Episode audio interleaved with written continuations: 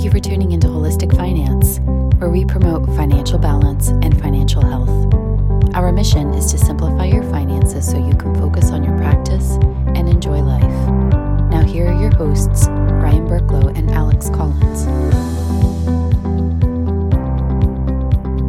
Hello, everybody. Welcome back to Holistic Finance. I'm your host, Ryan Burklow. With me, as always, my co host, Mr. Alexander Collins. Hey, Ryan. Good to be with you today. Good seeing you, bud. Um, yeah. It's been a uh, interesting couple months uh, with everything that's going on. Oh, to say the least, my friend, to say the least. And I'm sure our listeners are thinking the exact same thing. So, uh, what what we want to do for for our new listeners, let's start there, right? For our new listeners, this is a show uh, for naturopaths to help you think about your money and your practice to build your practice uh, efficiently as possible. Um, and that's not just only the financial side of things, that's just how do you do it as efficiently as possible, taking into considerations everything, just like you do with your practice and your patients, looking at everything holistically. We bring the holistic conversation around how are you building your practice. So we appreciate you hopping on. We appreciate you listening to us, whether or not you're in your car or you know i was actually mowing my lawn the other day and listening to a podcast so uh, we appreciate you listening. Or out on a run or however out on a hike however you're uh, however you listen to podcasts right? Exactly. And and today you know with our experience working with with naturopaths it, a we love it uh, but b there are things that we're taking away that we are sharing inside of this this episode and this podcast so that you all can get some value and action steps to look at your personal situation both business and personally and and be able to make it better and today's topic is that i think everyone's favorite topic alex today's yes. topic is what if you got sick or injured or what what if you couldn't show up to work tomorrow? How would that affect you personally and financially? Well how would and it affect your practice? It, yeah more importantly the practice exactly. And so this is a topic of conversation that we bring up almost initially in almost every one of our our our clients process if you will and it's extremely important. And we always start with the question what's your greatest financial resource? And we get we get a lot of answers actually from that. And I think they they miss the the key term there being resource and not asset. Yeah, for for most of our naturopathic clients though, they they really do get that their practice is, is their most important or most precious financial resource. Now, it may not quite be for the reasons that they think of. Um, I mean, they think of it as something that they've uh, poured a, a, whole bunch of money, sweat, you know, blood, tears, etc., into to build. Um, and while that's 100% accurate, it, it's actually the the income that comes from the practice. You know, think about how much time, energy, and effort you spent growing your knowledge to be able to to become a naturopathic physician. Um, and on top of that all of the blood sweat tears etc that you put into building your practice. You know and so for for our naturopathic physician clients you know it's really kind of twofold. And a lot of you see what can happen to someone's health and and how and how quickly it can occur. And this isn't a scare tactic, by the way. It sounds like we're coming in like you should be afraid. It's not about that. It's more of look, you all went to school and you spent a lot of money for that schooling. You all have your, as Alex said, your blood, sweat, and tears going into your practice and what you're trying to build and help people with. And the one thing that is a key ingredient in all this for you to continue your practice and help you build it is protecting the very thing that's going to help you grow. And from a financial aspect, that financial resource is the cash flow from your practice, that income aspect. And the last thing we want is, you know, we always say protect from worse threats first. Well, it's hard to beat a threat of not being able to go in and do your job. Right. Right. And, and help people with that. So, so let's start there. So long-term disability is what we're talking about specifically for this this episode. Um, that sometimes gets confused with short-term disability. So Alex, why don't we start with the definition uh, or the difference between the two? Sure, uh, and uh, you started to address it uh, in, in your introduction to this, Ryan, and and that is the the worst threats need to be addressed first. And, you know, if we talk about you know what's a bigger threat, your income going away for a short period of time or your income going away for a long period of time, like it, it it's pretty clear, right? That income going away for a long period of time is way more detrimental than for a short period of time when we talk about short-term disability, we're normally talking about anywhere from the day after something occurs, whether it's an injury or an illness or whatever else, on up to somewhere in the neighborhood of 90 to 180 days. Like most of the definitions top out at around 365 days or one year. Um, and then most of the time your your long term is going to dovetail into whatever the definition of your short term is. Um, most of the time, that's 90 days or 180 days. Uh, there's some minor differences as far as like why we would want one versus the other. We're not going to address those today, but you know, long term is going three months or more without having a paycheck, um, and making sure that we're replacing as much of that paycheck as possible. Yeah, there the the thought of um, when we talk about replacement of our income, unfortunately, we can never get full replacement of our income with these long-term disability policies because the insurance company actually wants their their uh, policyholders motivated to go back to work. Yeah, they don't want to give you an incentive to go find a large rock in the backyard and drop it on your foot or leg or whatever else. Right. So typically, you can get 60 to 70 percent of your income covered um, now, the structure of the policy, it could be tax-free coverage or it could be taxable, depends on how you structure it. Um, but you know, you're never going to be able to fully replace that income. But what would you rather have, zero replacement or 70% replacement? And that's a rhetorical question. I've yet to meet someone that's at zero unless they're on the verge of retirement. And even then, they still want income, and they just need their assets to turn into it. So, so yeah, that's the difference between. It, Go ahead, Alex. even if we just take uh, even if we just take an incremental step forward and you know replace 50% as opposed to replacing zero. You know that's still a massive step in the right direction. You know when when we start talking about this stuff like the first thing that we usually care about is making sure that it's going to fit within whatever you're trying to accomplish. And then from there we want to have as much coverage as you can possibly get and then after that we're going to worry about you know some of the other minor details like how long the benefits for and things of that nature. We would rather have the right amount of coverage that's going to allow you to survive through the through the loss of income um, you know ideally all the way until retirement but uh, secondarily for as long as we can you know secure the coverage for. So, so, it, so let's there's talk there's about very much an art to creating this, these things as as opposed to just uh, you know having it be science. right. And there's two main different types of policies. One we'll call group coverage, and one we'll call personal coverage.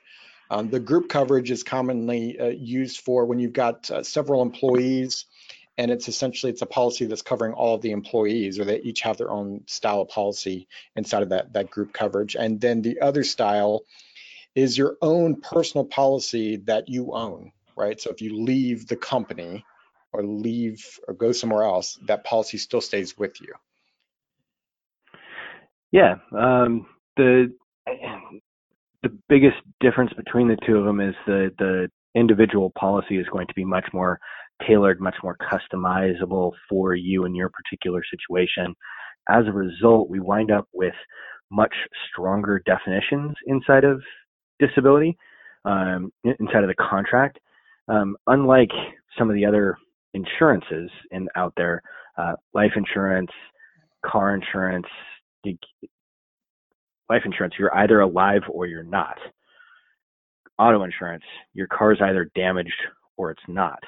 There aren't as many different nuances or differences in the definition. Whereas with disability, okay, if you can't do your job, but you can do a job, are you considered disabled? Most group contracts, the answer is for the first two years, you're considered disabled. At the end of two years, if you can work, you're no longer considered disabled. And so that, I mean, for most of our physician clients, um, they they really don't like that definition, and so as a result, we try and get personal contracts that wind up with a much stronger definition uh, of disability that protects their income significantly better. It's a huge ingredient um, when you have gone to school and, and you are now a physician and you might have a specific area of practice. When you are the expert in that arena, you want to protect that expertise and and the cash flow that comes from that expertise.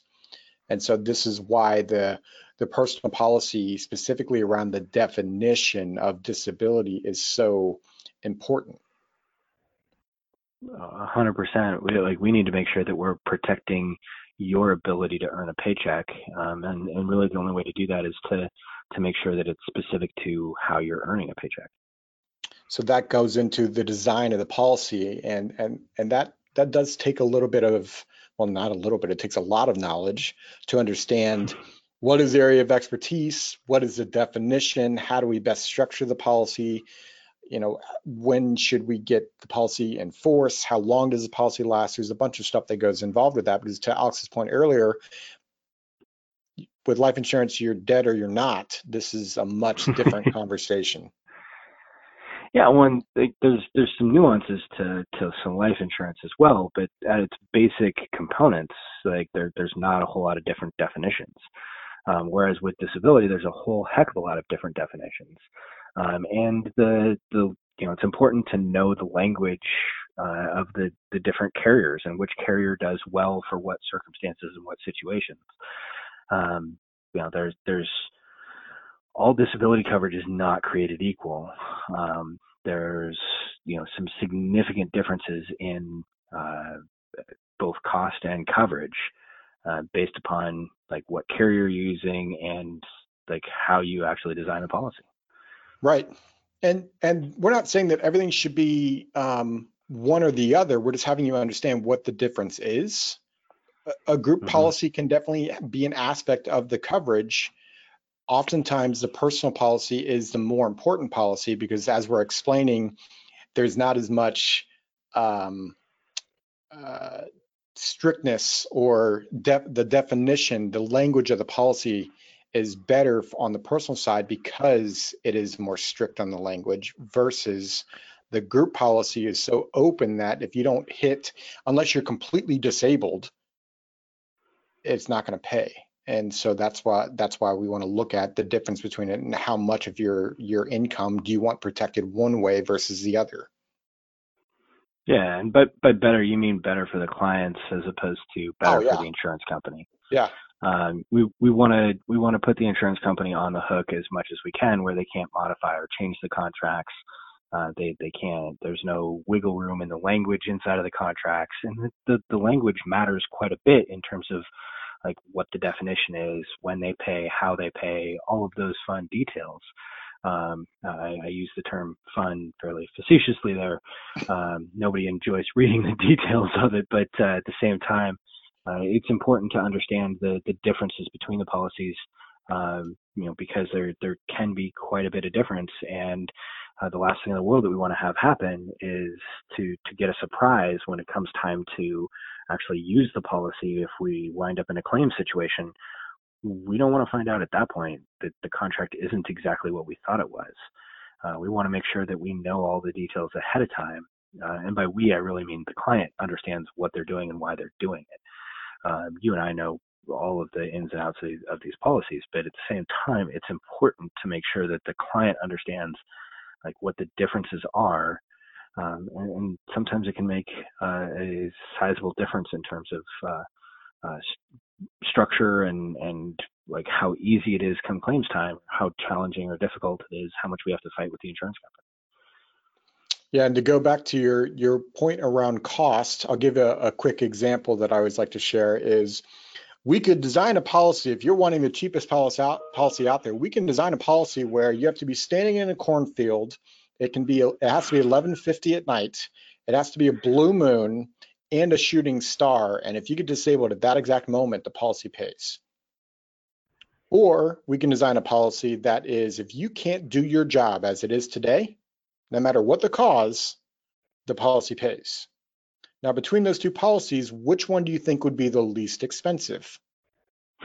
right. Yeah. So, and and you know the the first one about in the cornfield, blue moon. Like I know I'm saying that jokingly, but eh, I'm I'm being serious at the same time because policies are out there that covers you where you have to meet, you have to be completely disabled, and completely disabled, I would you know might be Social Security's definition and I don't know about you. Yeah, you know.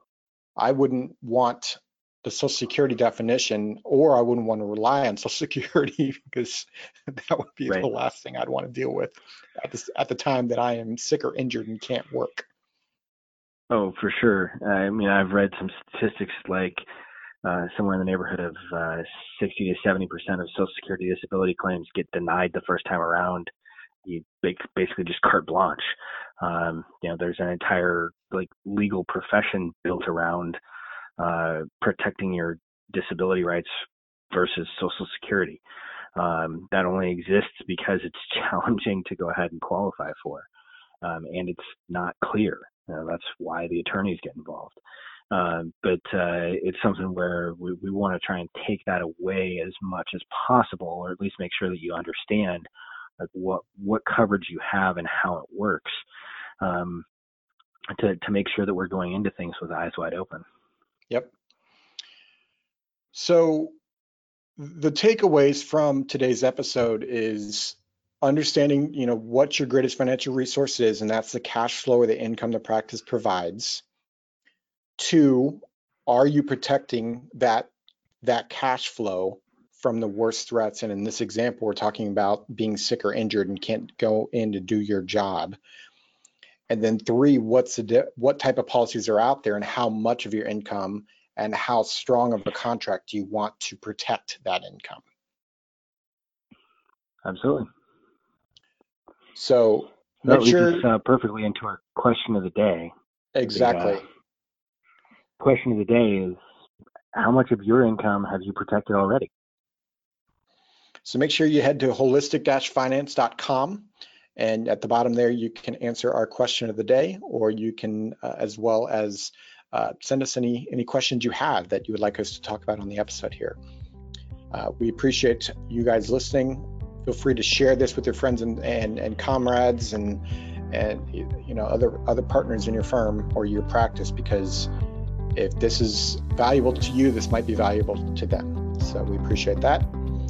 And as always, Mr. Collins, Make it a great day. This podcast is for informational purposes only and is not to be construed as tax, legal, or investment advice. Although the information has been gathered from sources believed to be reliable, please note that individual situations can vary. Therefore, the information should be relied upon only when coordinated with individual professional advice. Guest speakers and their firms are not affiliated with or endorsed by Park Avenue Securities Guardian or quantified financial partners, and opinions stated are. Guardian, its subsidiaries, agents, and employees do not provide tax, legal, or accounting advice. Consult your tax, legal, or accounting professional regarding your individual situation.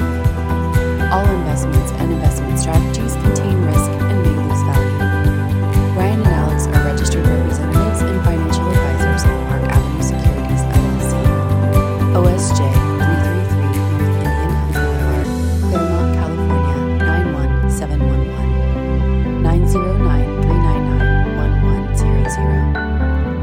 Securities products and advisory services offered through Park Avenue Securities, Membra, Membra, SIPC.